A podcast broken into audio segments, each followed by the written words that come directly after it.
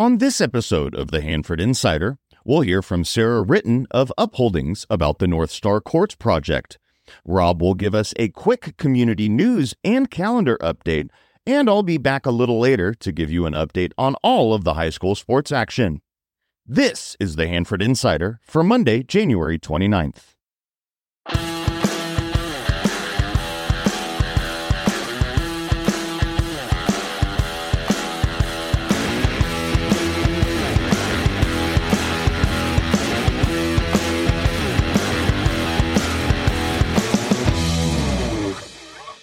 Welcome to this episode of the Hanford Insider. I'm your host, Rob Bentley.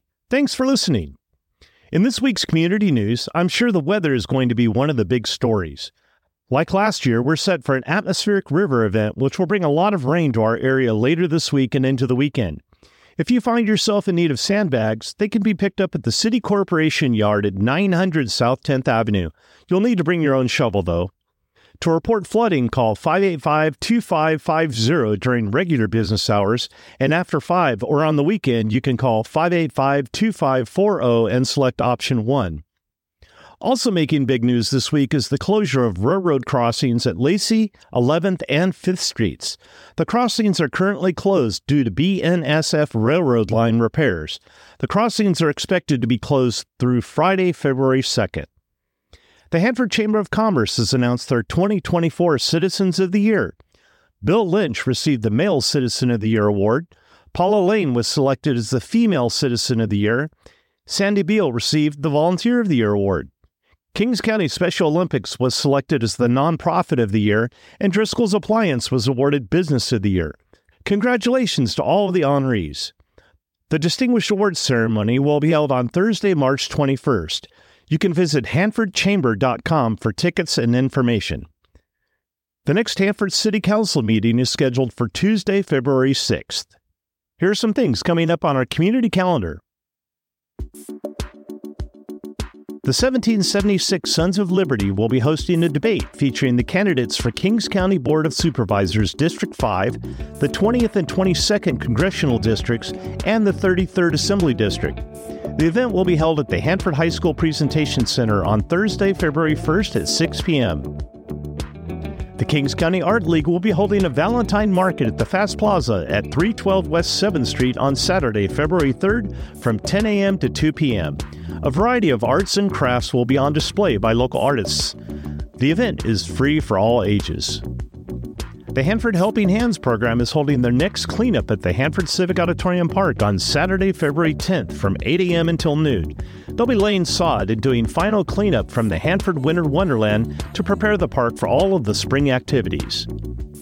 The Hanford Fox Theater is now selling tickets for the Journey and Peter Frampton Tribute Band's concert on February 17th. Good seats are still available at foxhanford.com. The Children's Storybook Garden and Museum will be holding a Mad Hatter Tea Party on Saturday, February 10th. Visit their website at children'sstorybookgarden.org. Hanford BMX is sponsoring a clinic with four time world champion rider Olivia Armstrong on February 11th. Sign up at oliviaarmstrongbmx.com. I'll be grabbing events as I see them on the Hanford Sentinel calendar and social media pages. If you have an event coming up and you'd like some help getting the word out, let's work together. Send your information to hanfordinsider at gmail.com.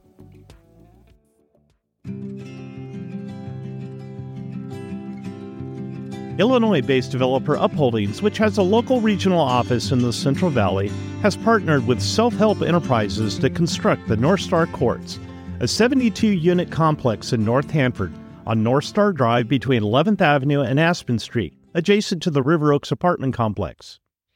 There's been a lot of information, good and bad, about the project out there. Regardless of how you feel about the project, it is nearing completion. So I thought it would be helpful to actually talk to Upholding's representatives about the project to get the most accurate information possible about the affordable housing project. I've invited Sarah Ritten from Upholdings to join me on the show to give us an update on the North Star Courts project. Welcome to the show, Sarah. Thank you so much. Thanks for having well, it's great to have you on the show, Sarah. Thanks for coming on. Before we get to the North Star Courts project specifically, uh, can you tell us a little bit more about Upholdings? Yeah, absolutely. So, Upholdings has been gosh, we've been around for over two decades. Um, we started in the Chicagoland area. Um, we started supportive housing out there kind of in the early 2000s. These tax credit projects um, just found the need was really apparent there. And our principal founder, um, Jessica Hoff-Berzac, is a Fresno native. And so about a decade ago, pre COVID, she's working remotely, moved back to Fresno, um, and was still kind of working on the Midwest projects that we had.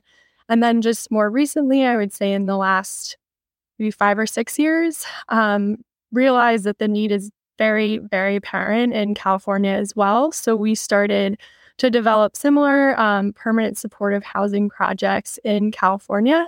Um, and so we've been doing tons of work in California since. Um, it's really surpassed our work in the Midwest. And we found that the need is just really, really apparent here. Um, and we hopefully won't be leaving anytime soon um, until the work is done. So that brings us to Hanford. Can you tell us about the North Star Courts project? Yeah, so North Star, um, gosh, it, I've been on this project since I started at Upholdings um, about three years ago. And it was kind of an idea even prior to that.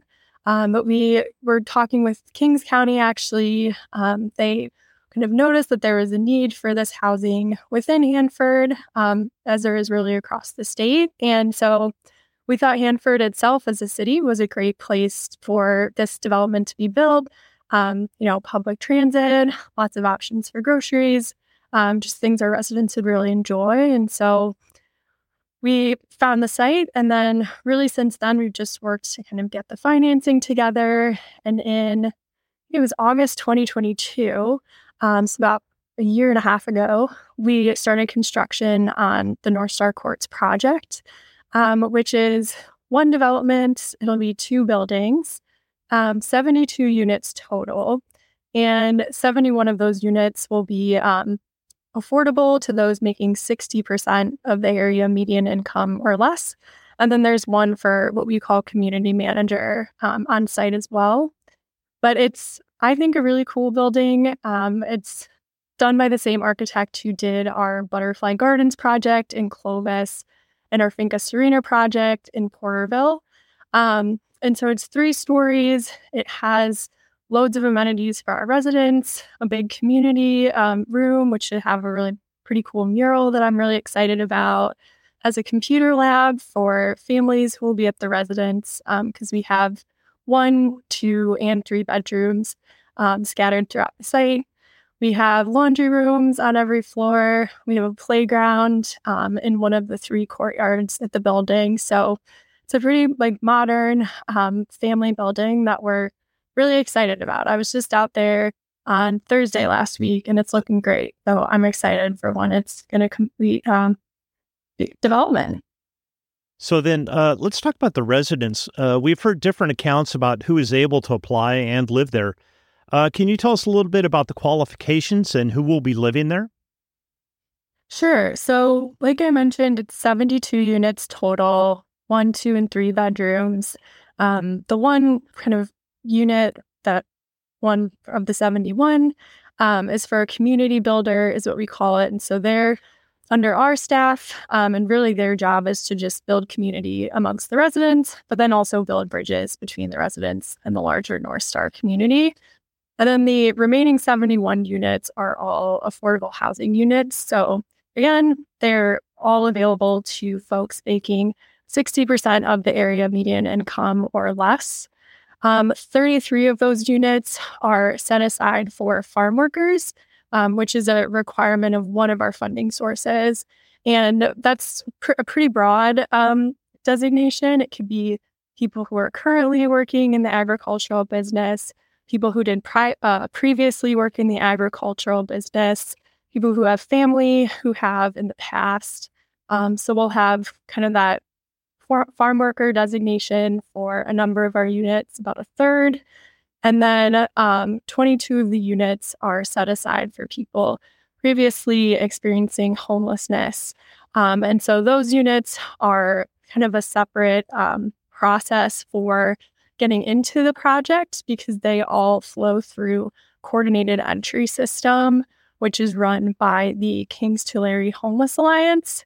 Um, and so those are all referral units. Obviously, whatever Kings Tulare Homeless Alliance, um, it goes through their referral process. So I guess one of the fears maybe that people have is that it's kind of just a, a free for all, but it really flows through that process. If people can't live alone, they won't be referred to this development. Because um, again, you know, we're not really doing much handholding here, um, just kind of building bridges with community.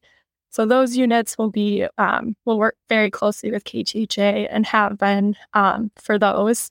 But then the remaining units, both the farm worker units and I think it's 16 units that are just kind of affordable housing units, are just open um, to anyone who meets the application criteria. So it would work like any other development. Um, like you would apply for an apartment or I would apply for an apartment. Everyone signs the exact same lease, including those no place like home units, um, which is something we always stress. You know, if someone can't live alone and can't abide by the terms of the lease, um, they won't be a good fit at North Star. So it's really just kind of a first come, first serve at that point. As long as people are applicable based on the requirements and are under the income limit, um, they can come and live at North Star. So the entire project isn't a homeless shelter, I guess. It's an actual lease agreement. And by signing that lease, they agreed to abide by the rules. Um, and if they don't live by the agreement, Upholdings will find them another place to live. Uh, do you have any information about the process and how that's handled?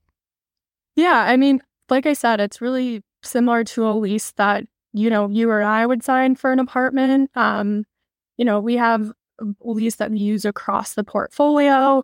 It's the exact same for those no place like home units um, as it is for just a regular unit that's, you know, 60% AMI, for instance. So, you know, everyone signs the same lease.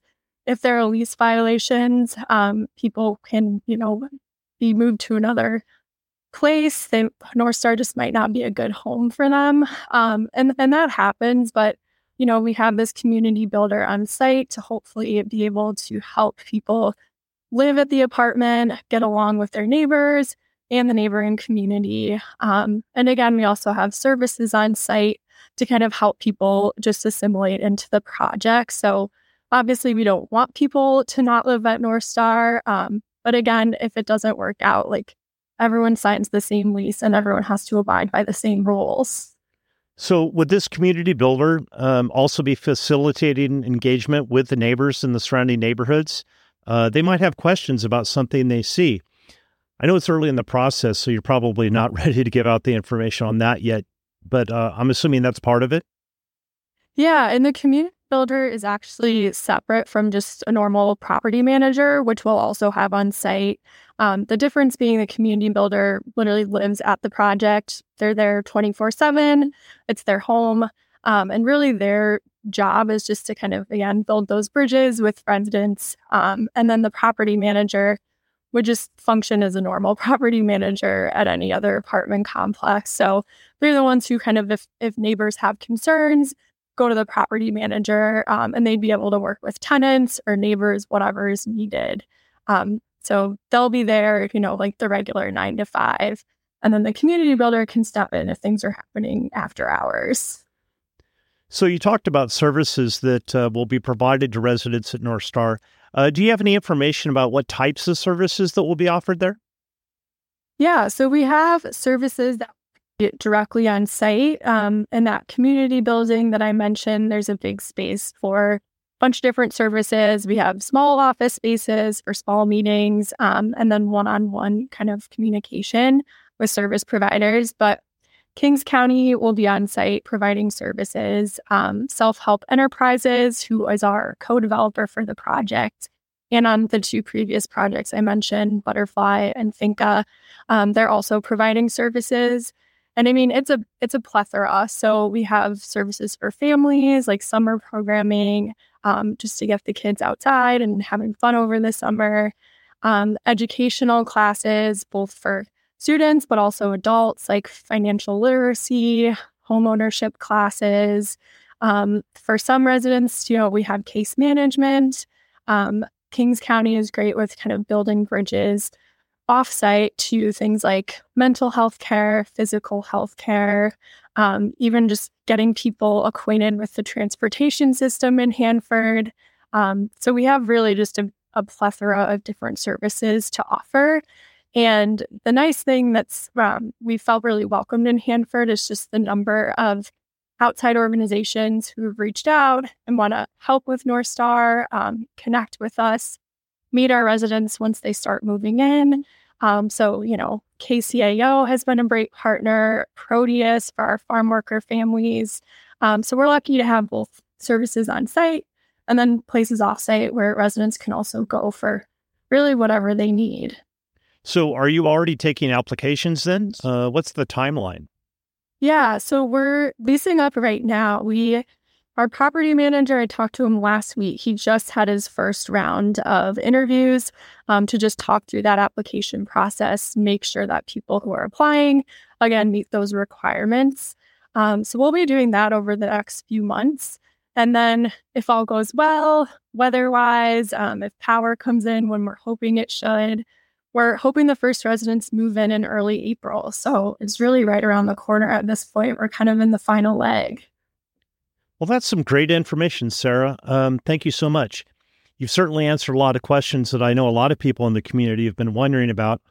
And it's great to have you on the show to be able to explain some of these things that will be happening. And I would like to encourage everyone to share this interview with their friends and neighbors, and maybe even take a trip over to Clovis or Porterville to see the other projects. Uh, Sarah, where are those projects located? Sure. So I'm really familiar with Butterfly. That was another project that I was on, our Clovis project. Um, it's at 784 West Holland. That address is like seared into my brain. Um, the Finca Serena one, I believe in Porterville, is at 358. I'd have to look up the address, but I know it's in Porterville. I can't remember the exact address. Um, but obviously, you know, Butterfly is, is close to or close enough.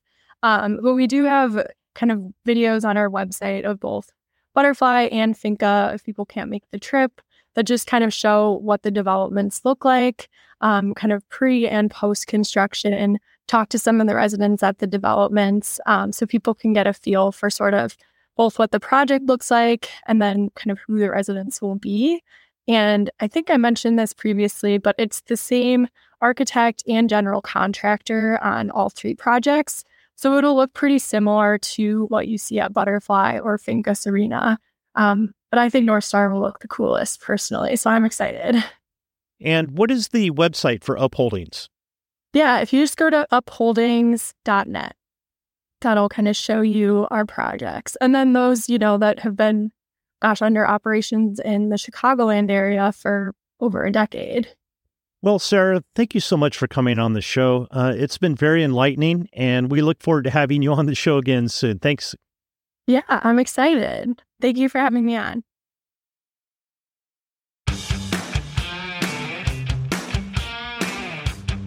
And now it's time for Hanford Insider Sports with Eric Bentley.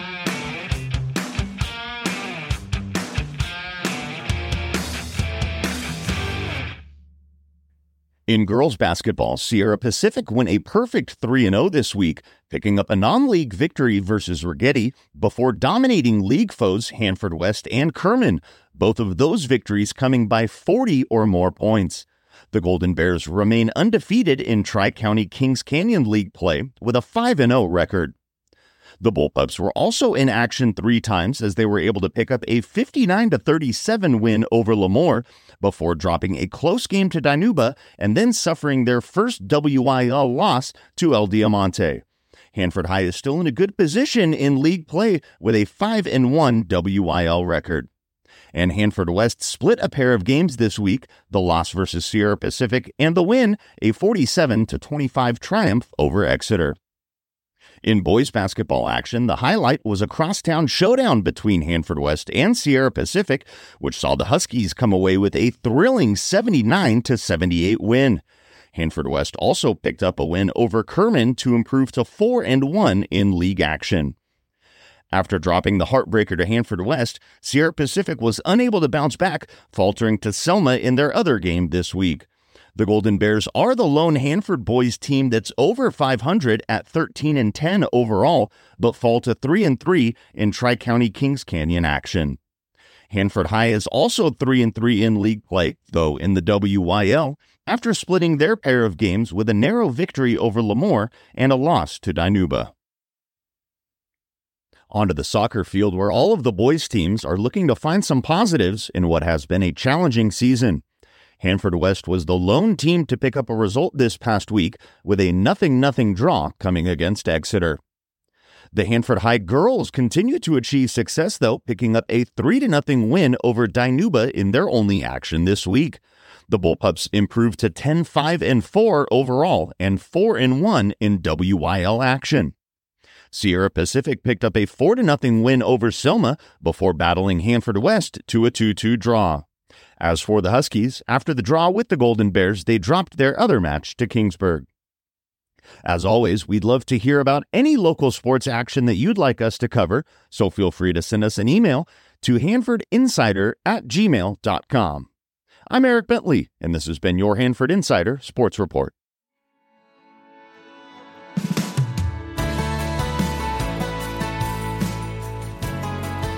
Well, that's all the time we have for this week's episode. If you enjoyed the show, I'd like to ask you to leave a review on your podcast player or on our website. It helps me with the growth of the show. If you'd like to join the Hanford Insider email list, stop by our website at hanfordinsider.com to sign up for updates. I also need your help getting the word out about the show by liking and sharing on social media or just telling a friend. For more information about the show, you can find this podcast on Facebook, Instagram, Threads, X, and YouTube at Hanford Insider. If you have a show idea, be sure to email me at hanfordinsider at gmail.com and I'll get going on it. Thanks for listening. Have a great week.